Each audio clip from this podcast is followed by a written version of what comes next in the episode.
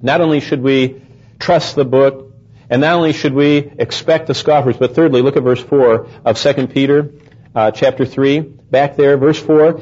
And we're saying, where is the promise of his coming? For since the fathers fell asleep, all things continue as they were from the beginning. Thirdly, we need to resist the lie. Look at the lie that's here. The people that are scoffers, this is their scoffing, verse 4. Where is the promise of his coming? For since the fathers fell asleep, all things continue as they were from the beginning of creation. There's one word that's a scientific word that's used for what this lie is that is being perpetrated in science and perpetrated in all of our schools across the nation. It's called uniformitarianism. You know what that means? It means that everything has been non-cataclysmically intervened with and that just for all these countless of hundreds of millions and billions of years, the Earth's strata has been building up like this and just layer after layer after layer. And therefore, there, that there was no cataclysm and therefore it's taken all these 4.6 billion years for it to happen. Verse 4. All things have stayed the same from the beginning. That is Satan's lie. You know what comes with it? Coming with it is the idea of evolution, an impersonal God, that you and I have animal ancestors, and all of it happens by chance. That is the lie. Uniformitarianism, evolutionism, animal ancestry, and chance. With an impersonal God out there that kind of started the whole thing. Mr. Bang. You know, Mr. Big Bang that, that started the bang. But he's never come back. That's the lie. What's the truth?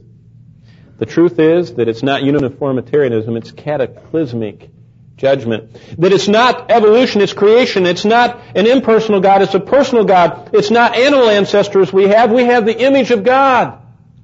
And that's why when people really, really get quiet and think about it for a little bit, there's this little gnawing inside of every human being on this planet.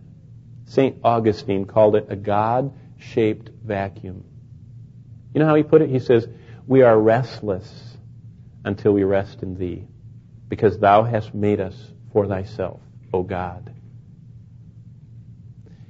It's not chance, it's purpose from God. Resist the lie. In my Bible I write, trust the word, expect the skeptics, and all along the ride, resist the lie. I mean, I see it in the magazines, I see it in the paper, I hear it on the news, the lie. I mean, it's even on the road signs when you drive through Wyoming. This strata is from 640 million years ago. I look at that sign and I say, isn't that amazing? Isn't that amazing?